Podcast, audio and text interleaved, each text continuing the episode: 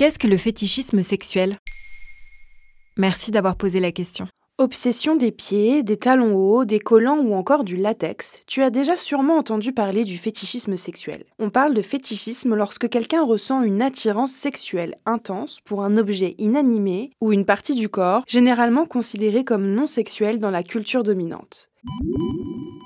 Les fétichistes peuvent ressentir de la satisfaction en touchant ou en sentant l'objet ou la partie du corps en question. Est-ce que c'est un phénomène courant? Difficile de trouver une étude chiffrée sur le phénomène. Le fétichisme reste une pratique taboue, mais elle pourrait être plus courante qu'on ne le pense. Dans une étude publiée en 2007 dans la revue Nature, des chercheurs suédois et italiens de l'université de Bologne ont étudié des données provenant de centaines de groupes de discussion fétichistes pour classer les pratiques les plus courantes.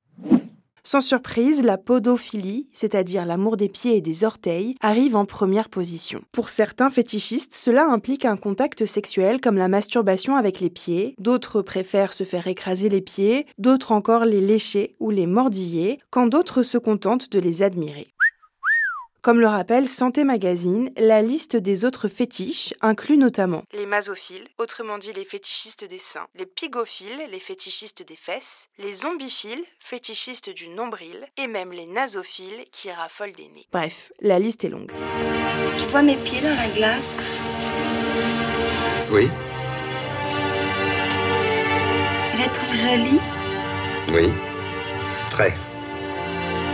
Est-ce que le fétichisme est un trouble? Oui, comme l'explique la sexologue Marie Tapernou dans les pages de la Libre Belgique, la particularité de cette pratique est son caractère exclusif et indispensable pour la personne fétichiste. Autrement dit, sans l'objet excitant, cette personne ne peut prendre de plaisir. Elle n'est donc pas excitée par le sexe, mais bien par son fétiche au détriment de tout le reste. Selon elle, le fétichisme est associé à une obsession de la famille des paraphilies. Dans le manuel de l'Association américaine de psychiatrie, il est défini comme tel un ensemble de troubles de la préférence sexuelle caractérisés par la recherche du plaisir sexuel auprès d'un partenaire ou d'un objet inadapté ou dans des circonstances anormales. En fait, la paraphilie correspond à une orientation sexuelle peu commune qui sort du schéma habituel de la sexualité, comme le sadomasochisme ou le travestisme. Certaines sont plus ou moins acceptées, mais d'autres sont condamnées car déviantes. C'est le cas par exemple du voyeurisme ou du frotteurisme, autrement dit le fait de se frotter à des inconnus sans leur consentement.